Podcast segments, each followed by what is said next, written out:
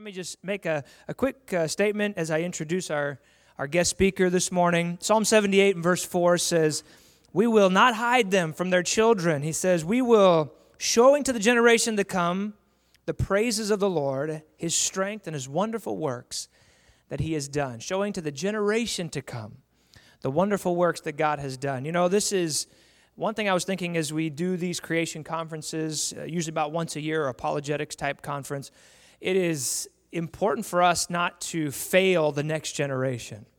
We cannot just, uh, we cannot not give them the tools that they need to be able to defend the faith. And so I'm so grateful for uh, our guest and then also for the organization that he comes from, Institute of Creation Research, that have for many years been doing the painstaking work of combing through details and details and details of creation, really from the minutest little thing to the greatest thing that you can see out in space.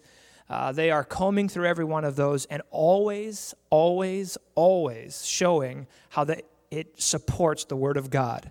Every single time, every article, everything I've ever seen always reminds us and always takes us full circle and remember God did this. God did this. And don't be ashamed to say that God did this. So it's just another way this morning to confirm and strengthen what we already know, and that God is who He says He is this morning. So, and I especially, just personally, am so grateful. There was a time in my life where many of their articles, many of the things spoke to me, and just uh, I was so grateful for those. And so uh, we have this morning a paleo biochemist with us. All right. So uh, if you don't know what that means, that's okay. He's going to explain who he is and his journey from evolution to Jesus. And so, please, everybody, please welcome Dr. Brian Thomas.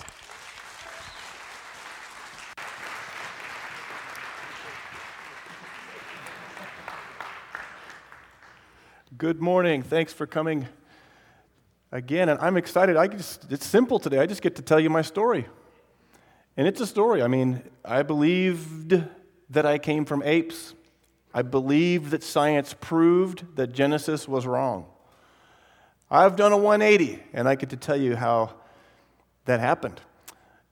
Um, and I'll tell you how it all started. I was in college, but you know, let's do this. We're going to look at some verses in Luke 24. So if you have your Bible, start turning to Luke chapter 24. We'll look at the story of the road to Emmaus. But as you're turning your pages, I'll just tell you how it all got started for me. I was in college, and um, I knew the Jesus parts of the Bible were right. Because I knew that I was a sinner, uh, uh, you know, I knew I had done wrong, and I knew that there's nothing I could do to fix myself. I needed outside help. I knew, and the Bible taught that. And I knew that Jesus was that exact outside help that I needed. So the Jesus parts I, I trusted, but the Genesis parts I did not trust because I knew, put it in quotes, that science proved we came from apes, not from Adam. And that happened over through evolution, natural processes, not supernatural processes like a miracle creation. That's silly talk to me. So that was me starting off. So I believed in God, but I didn't trust all of His Word, just the Jesus parts of His Word. Um, but I'm getting discipled and my discipler, a good friend of mine still to this day, um, named Kurt, he's a pastor down in the Houston area, he challenged me and he said, Hey, Brian, you need, are you a Christ follower? I was like, Well, I, I guess I am. You know, Jesus saved me from my sins. He goes, Well, Christ followers, we do something called witnessing. I was like, What? Witness? Are we, is there a jury out here? I don't see. What do you mean witness? No, witnessing means you just tell the good news of the story that what Christ has done for you. That's what witnessing. Okay, how do you do that? So he says, Okay, I'll show you how to do that. So he takes me to the nearest gathering of people where you can find people to talk to, and it was out in front of campus at this at, at the street in front of a bar. So there's a bar. I think it was called Crossroads. It was right across from campus. And in the street, there's people milling around and drinking more than they should and going into the bar and out of the bar. And I'm just sort of like, I'm by the wall. I remember it was like a red brick wall, and I'm like, I'm here. I'll watch Kurt do the stuff. And so Kurt gets into these conversations, and he's in a conversation with a lady, and he's, and he's, talk, he's trying to steer the conversation toward spiritual things. Do you go to church? And she, you know, she takes her beer and puts it behind her back. Oh, totally. I, I go to church. Yeah, you know, that kind of thing. And, and uh, what do you believe about Jesus? And he's talking spiritual things. Well, right about this time, a guy who had been drinking one too many, ten too many comes out, overhears Kurt talking with this stranger, and says, Man, you guys are talking about the Bible. This is a bunch of junk, man. And I was like, Whoa, here comes the sparks. It's, it's fighting time, I guess. What is Kurt going to do? And so Kurt turns his attention to this guy, this loud guy, and says, Perfect response.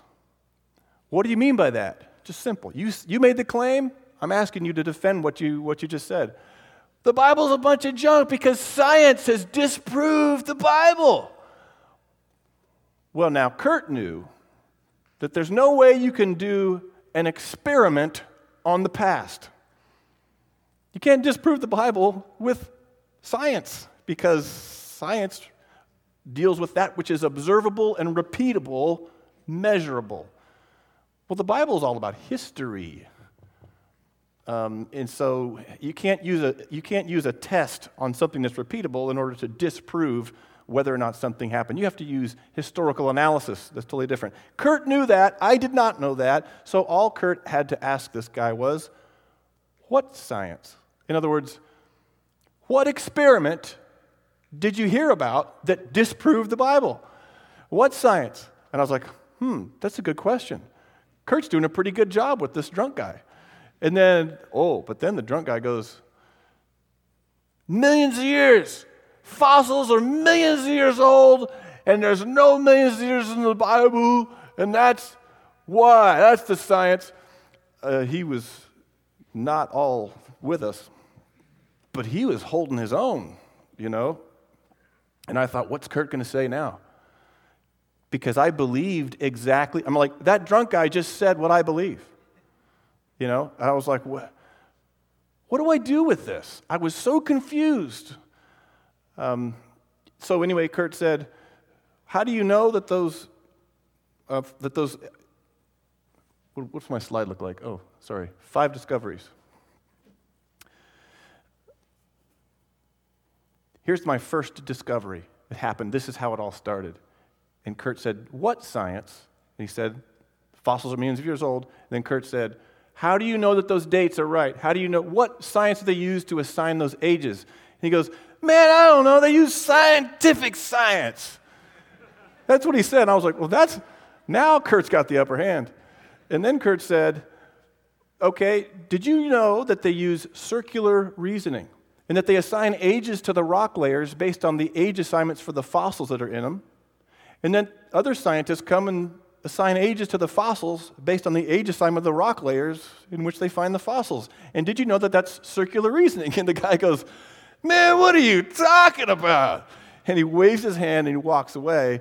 Um, and he's forever gone out of my life. But I was sitting here stuck to the wall going, Whoa, is it really circular reasoning? Is it really not as scientific as I? And for the first time ever, I heard someone challenge my faith in long ages and evolution. So we went back to Kurt's apartment, and that was the beginning of these discoveries. Of the first discovery really was for me um, what what our culture calls science and scientific may not always be that scientific after all. Um, and I began this transformation and I began to, I began to see the world as a created world instead of an evolved world. And um, I, I began to see the Word of God as more and more trustworthy. Does this make sense? Because here's the contradiction in my mind it was, I can trust the Jesus parts, but I can't trust the Genesis parts. But then when Jesus quotes Genesis, what do I do with that, right? Uh, because now, now Jesus is pulling the Genesis parts right into the Jesus parts. It's like, I got to take this whole Bible, or, I mean, where do I draw the line? It's always arbitrary. I, well, I can't believe that verse, but I can believe this verse. What, what am I, uh, what criteria am I using? And I couldn't find a criteria. it just has to, it was just all or nothing. That's, that's the discovery process. And I think these guys on the road to Emmaus uh, had a similar um, eye opening experience. So we're just going to kind of read through clips and bits of this story. But let's just track through this story. And then what I'll do is I'll try to tell you my story of my conversion from evolution to creation and have it parallel these guys' story and their conversion from, um, from not knowing the Lord to, to knowing Him. So it starts in uh, Luke chapter 24, verse, I'll start at verse 13, and we'll just read some bits of this. Uh, let's see, I've got, I'm, I'm behind on my slides. So sorry. Okay, that's my circular reasoning slide. So rejoice over that, yay. And then I'm going to just show some highlighted verses, but, but mainly look at it in your own scripture uh, if you've got that with you. Verse, uh, you know, I didn't bring my glasses. Okay, pray for my eyeballs. Uh, now behold, two of them were traveling that same day to a village called Emmaus. Um, and they're talking about all these things that had happened. Well, what just happened? The, the death, burial, and resurrection of the Lord Jesus Christ. And the disappointment of everyone who expected Jesus to be this and that, but he wasn't what they expected. And the surprise at everyone who saw him after he died and now he's, man, it's the talk of the town. Verse 16. But their eye, sorry, verse, so it was while, verse uh, uh 15. So it was while they, while they conversed and reasoned that Jesus himself drew near and went with them. Uh, verse 16. But their eyes were restrained so that they did not know him. Now, these were disciples, guys. So I've got this verse as my first key verse out of this whole passage here. Their eyes were restrained so that they did not know him. Well, why were their eyes restrained and why didn't they know him? And we read on, and Jesus talked to them. Hey, what are you guys talking about? That's my paraphrase. Um, and the, the, one who was named Cleopas, I think the two were husband and wife, Cleopas and his wife, based on other uh, parallel um, passages to this. Uh, are you the only one in Jerusalem that doesn't know what, what things are going on? And Jesus said, What things? Uh, so they told him, Well, this, and how the chief priest, and, and then verse 21 uh, we were hoping that it was he who was going to redeem Israel. Indeed, besides all this, today is the third day since these things happened. We were, we were hoping he would rescue us from the Roman oppression. Uh, and so, therefore, because they're, now that's a cultural concept. So, their whole Jewish culture there was when the Messiah comes, he's going to rescue us from the oppression. And so, therefore, when Jesus came and didn't do that, they couldn't see what it was all about. We'll get this. So let's skip to uh, uh, verse 24. And certain, he's telling the story to Jesus. Certain of those, uh, those of us went to the tomb and found that it was uh, just as the women had said, and there's no Jesus anymore. He had risen from the dead. And then Jesus said to them, Look at this.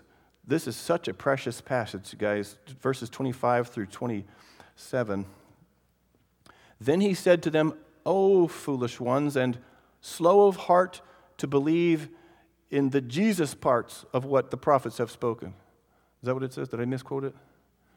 Oh, sorry. O foolish ones, and slow of heart to believe some of the scriptures.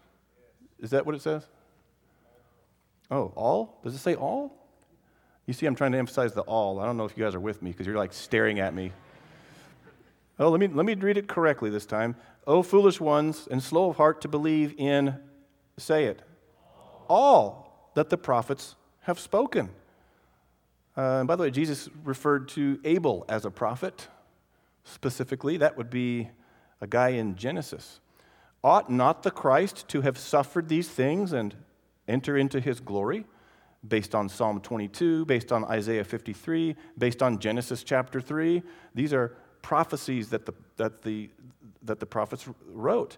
And uh, verse 27, oh, this is so, this is so me.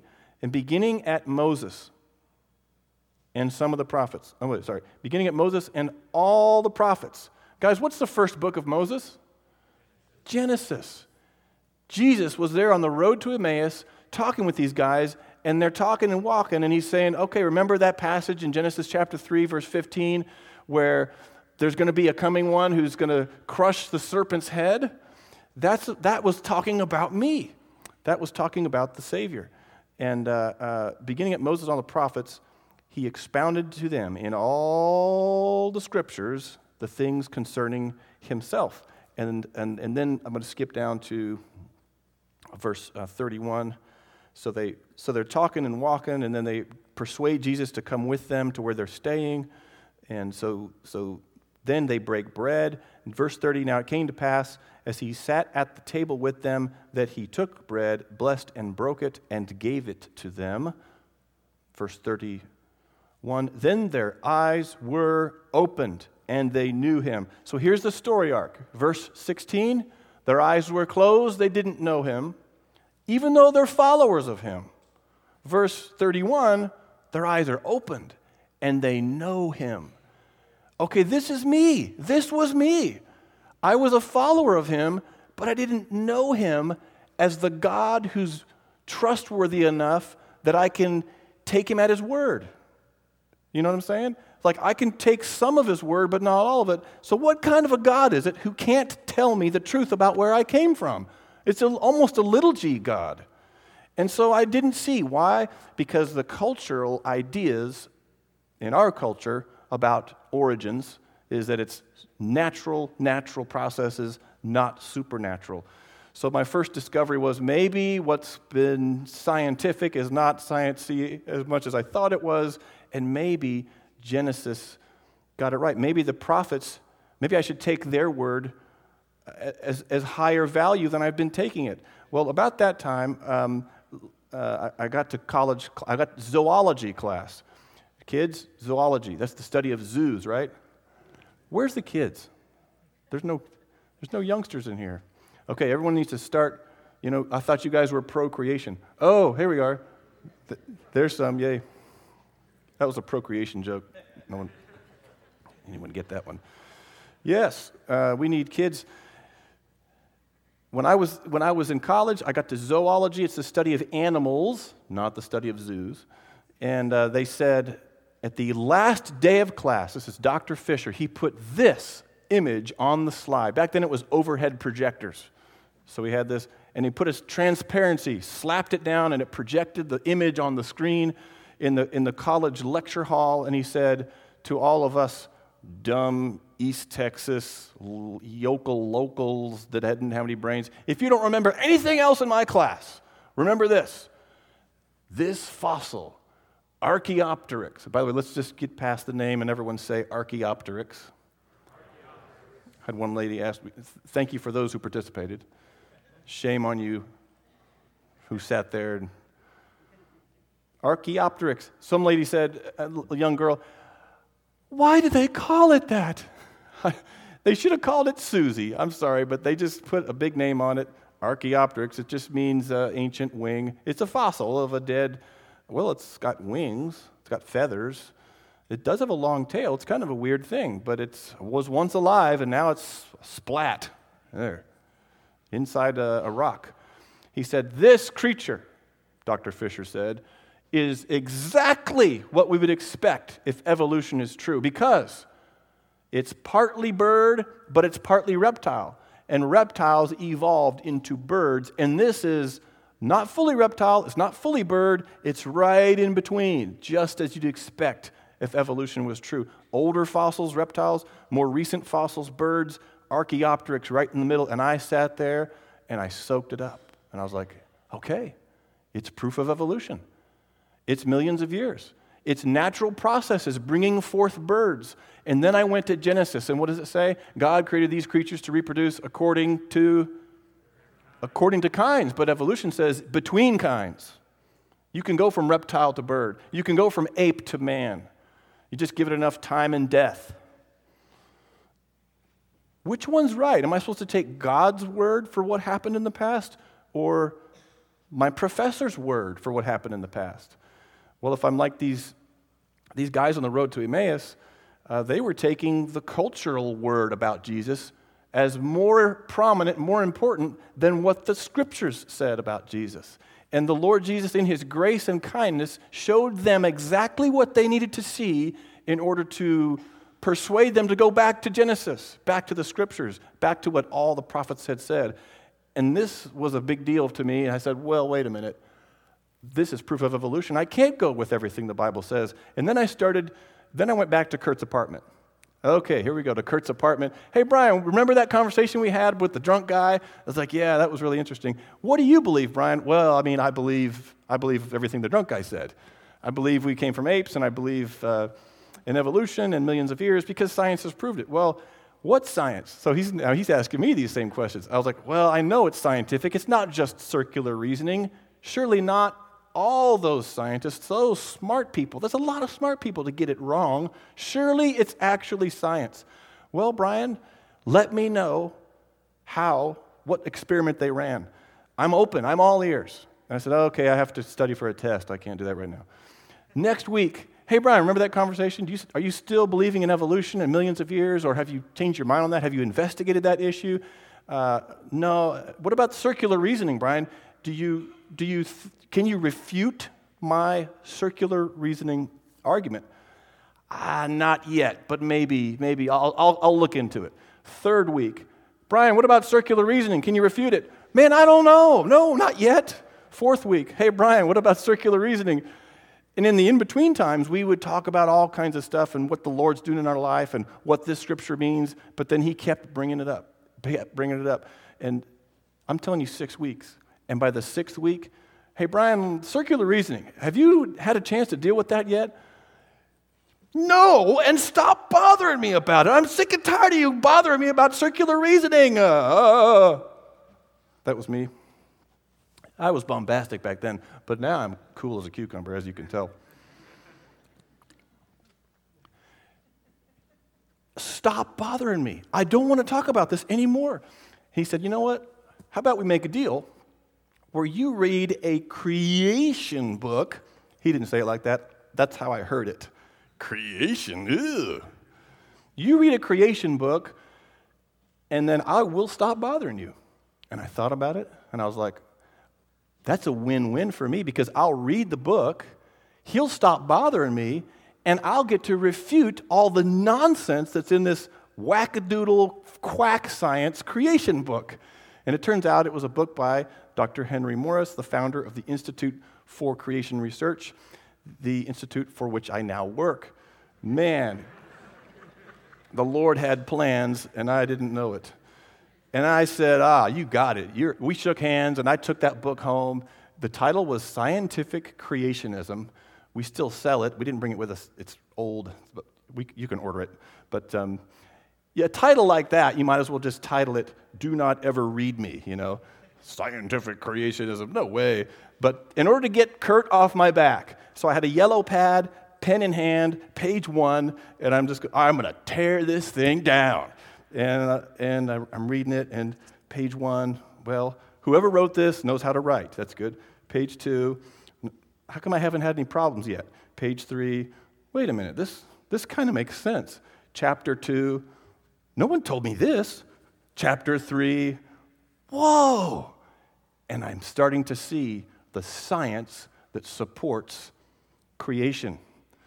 No one told me this science.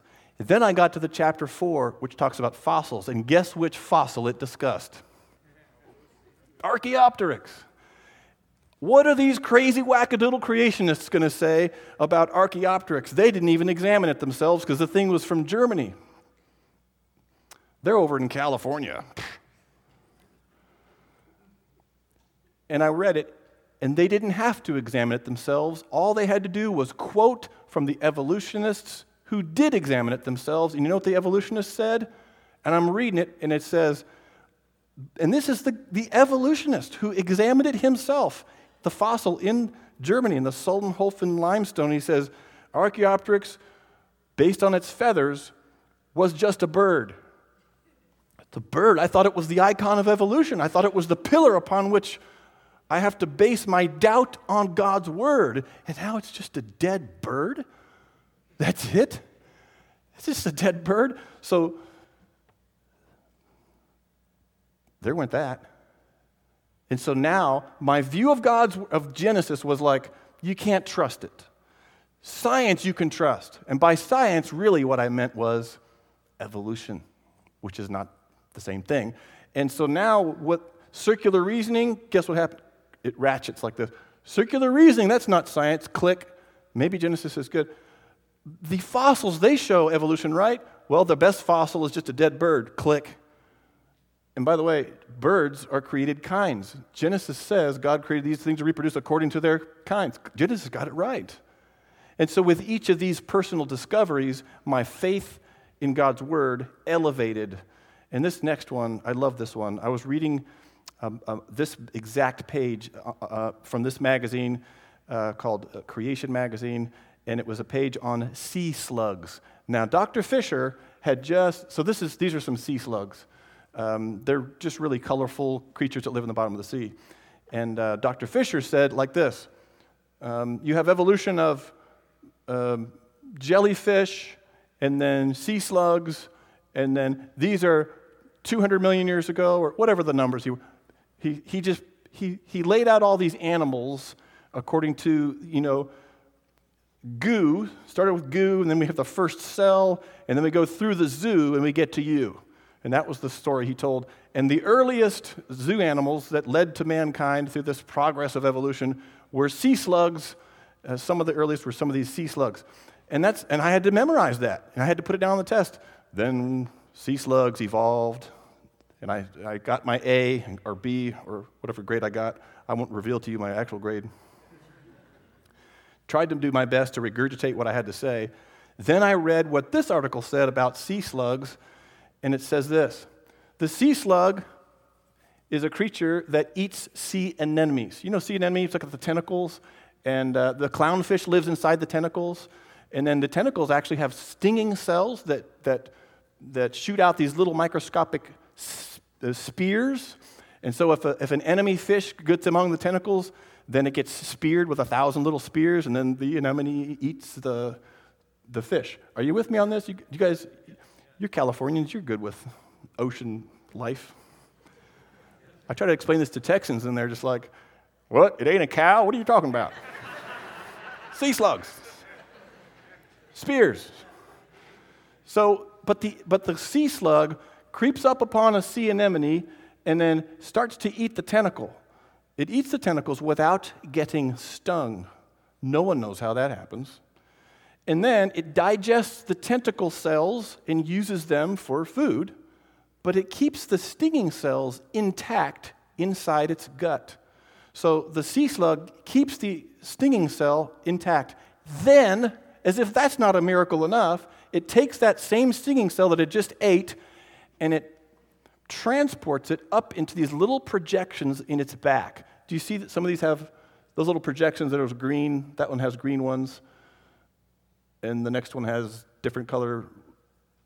That one has a feathery projection. So it takes these stinging cells that it just stole, it transports them up into those projections and puts it in place in little notches in its skin and uses the stinging cells for its own self defense. And I thought to myself, that's it. Whoever designed this had to be an actual designer, not nature, because they had to know intimately the anatomy of both the anemone and the sea slug and how to coordinate all these things. Genesis, my God, a God, the God of the Bible, is the only God that can explain this level of design. And then guess what happened? Ratchet, kachink. professor, professor, why didn't you tell us the part about sea slugs that they actually do this? Well, because it doesn't doesn't fit the uh, the evolutionary story. So, so those are my discoveries. And uh, right about this time, I'm just thinking, man, Genesis got it right. But I still believe in millions of years. So, how do I put the millions of years into the Bible? That was my next project. So, we have all these options that still are very popular in churches today. And I went through each one.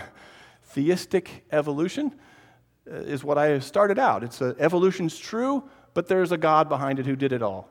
And uh, I began to, to, to realize I don't, I don't buy that anymore because I don't see evolution happening today. I don't see evolution in the fossils. It's just dead birds and dead animals. That's not evolution. That's extinction, not evolution. It's going the wrong way. Um, so, whether you call it theistic, which is there's a God behind it, or atheistic, which is what it really is, either way, there's no evolution happening, so I crossed that off the list. Do I have a cross? Oop, I'm going to cross them all off. I'll just leave them all crossed off. Day age theory. Oh, I remember this one. I was driving, I was riding, and my buddy was driving his pickup. We were heading toward campus, still in my college days, and he said, I've got it all figured out. He's, he's Texan. And um, I said, okay, let me know, because I need to know how to fit millions of years into my Bible. And he said, in Peter, there's a verse says, days with the Lord, a thousand years. Does that mean the days of creation were a thousand or maybe more years long? It doesn't, it doesn't say exactly. I was like, okay, cool. I, I can go with that. The day age theory. Day in Genesis means a long age. And then I went back and read the text, and it said, And there was evening and morning the third day. Then there was evening and morning the fifth day. It's like, how can you make this any more clear? There's evening and there's morning, and there's both evening and morning, and then there's a number, and then day. Um, so, in order to make those days into ages, I had to, I would, had, I would have to say, um, I'd, have to, I I'd have to invent something that the scripture's not saying. So that was a problem there. So I said, that doesn't work as well as I thought. Oh, by the way, I went back to that verse in Peter. It says, a day is with the Lord is a thousand years. And you read the rest of the verse, it says, and a thousand years is as a day. well, that erases that whole argument. And, um, and I realized he's not saying anything about the days of creation in 2 Peter chapter 3. He's just talking about how the God of the Bible, the creator God of Genesis, the Savior that we have, the Lord Jesus, is outside of time altogether. He's that great. That's what he's saying. Then there's progressive creation, very popular, especially here in California, where you've got millions of years, and then God created algae, and then millions of years, and God created um, clams or whatever you have, uh, sea slugs. Then millions of years, and God created the next thing. So progressively, God is creating. And I thought maybe that's it. Maybe we can just have the evolutionary history, but give God the responsibility of, of doing the creative work. And, and then I went back to the text of Genesis and compared that text to what the, the theory of progressive creation says, and I realized there's a problem with it. There's several problems, but the biggest problem I found is over all those millions of years, you have creatures doing what? Living and dying. Living and dying for millions of years before you even get to Adam. But the scripture says in Genesis, God said, If you eat of the fruit of this tree, you will die. You'll start dying and then you'll die. And then they ate. Adam and Eve ate. And then death entered the world. It's death, Romans chapter 5, verse uh, 8. Look it up. Uh, uh, and verse 12 death through sin. How do you have millions of years of dying before sin was even a thing? Scripture says it's sin first, that's why we have death. So if we have death before sin, like progressive creation uh, has, then we have we're erasing the whole reason that Jesus himself came to die and suffer that death, which is our death penalty. He took upon himself.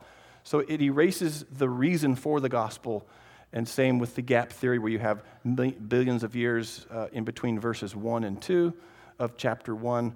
It doesn't, it, it, I, have, I thought of that one also, but, but I eventually realized, you know what? All these compromises, they're just, they're just compromises. And, and um, and what Jesus is admonishing these people to do in verses, uh, uh, Luke 24, verses 25 through 27, and he said to them, Oh, foolish ones, guys, that was me. I was the oh, foolish one. because I was like, How do I make God's word mean something it doesn't say? And finally, I realized I don't have to do that. Science backs it up.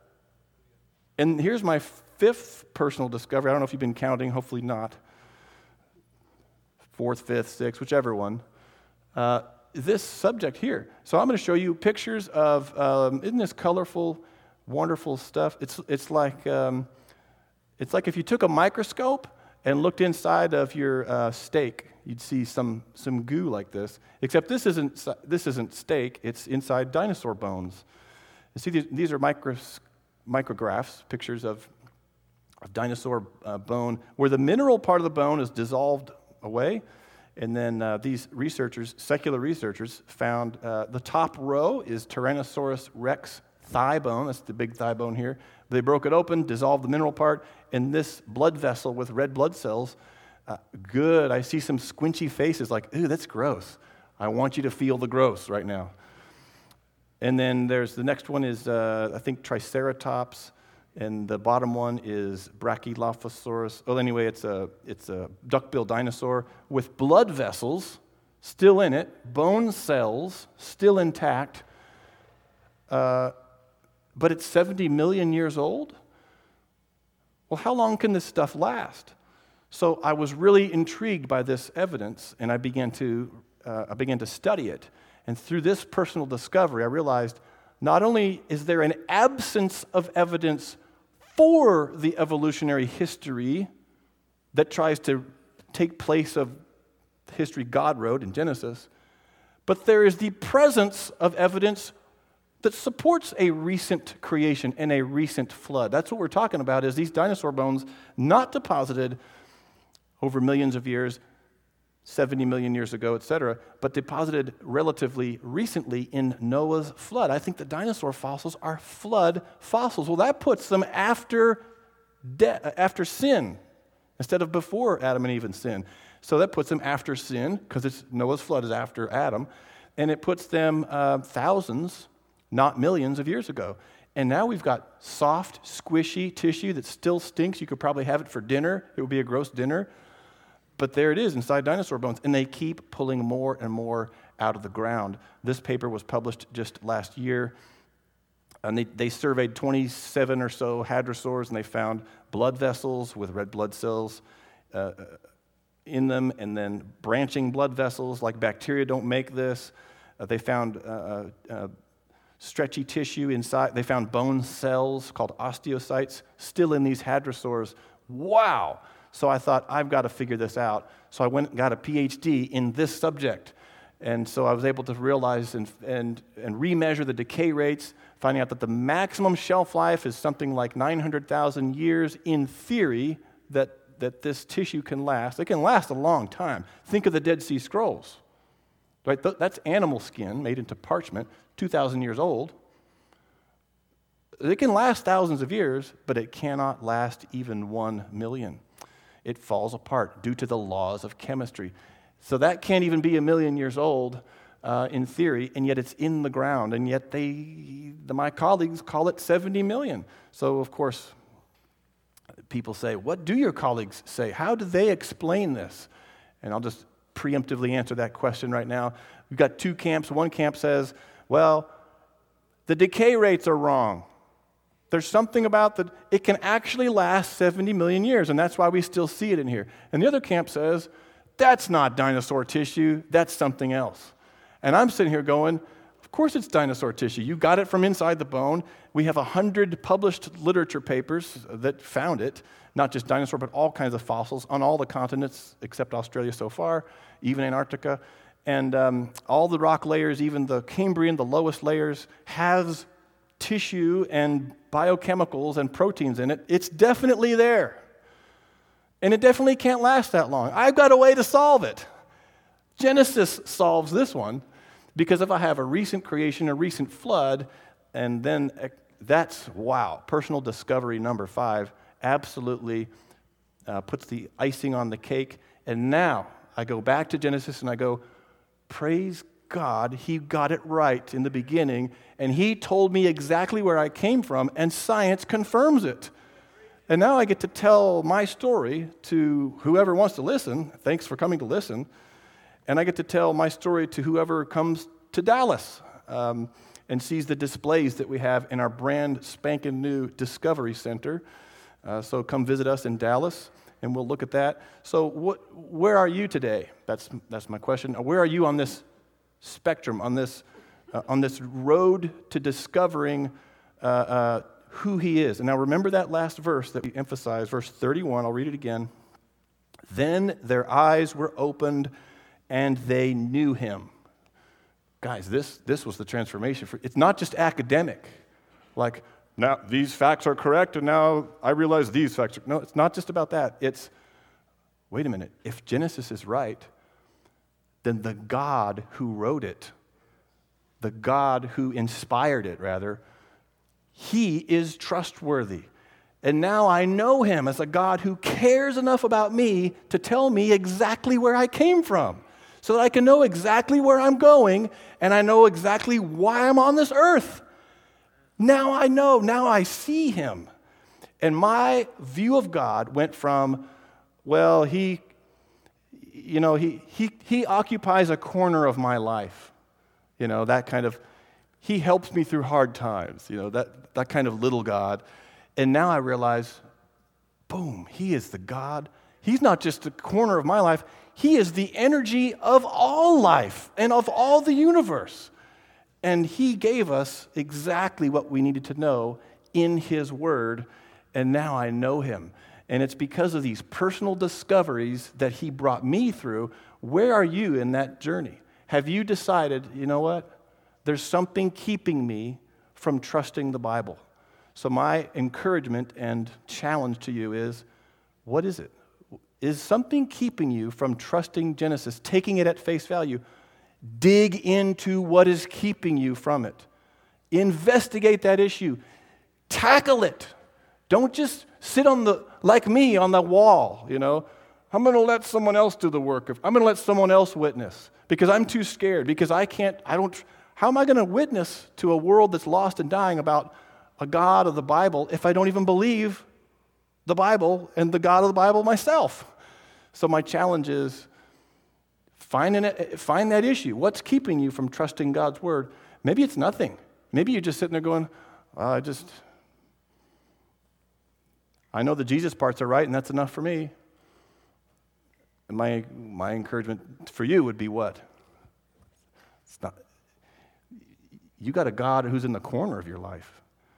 And I'm telling you, there's a, there's a real life out there knowing Him. Their eyes were opened and they knew Him. You can have that life of knowing God, and that's what life is all about, is knowing Him. Um, so, so some of you are disciples, but your eyes are closed, and you don't believe all of His word, and you don't trust Him fully like you can. Will you come and trust Him? Will you, some of you don't know him at all. And so you're like, well, I'm just here because my friend brought me here, or I'm here because the, heard a creation scientist was here and I'm going to come mock him, and whatever your, whatever your position might be. If you need to even start to know and be introduced to him, remember the ABCs of creation ABC. Admit you have sins, believe in the Lord Jesus to take you, to rescue you from your sins, and then confess what you've done to someone else. Maybe that's you. You need to be born again. Uh, maybe you're, you've been following the Lord, but only half heartedly. Make it wholeheartedly today. Just do that in your own heart. Decide now what you're going to do. Who, who are you going to tell about what changes you're going to make? What issues you might need to investigate so that your hearts will be open so that you will know Him. Let's pray. Father, thank you that you have.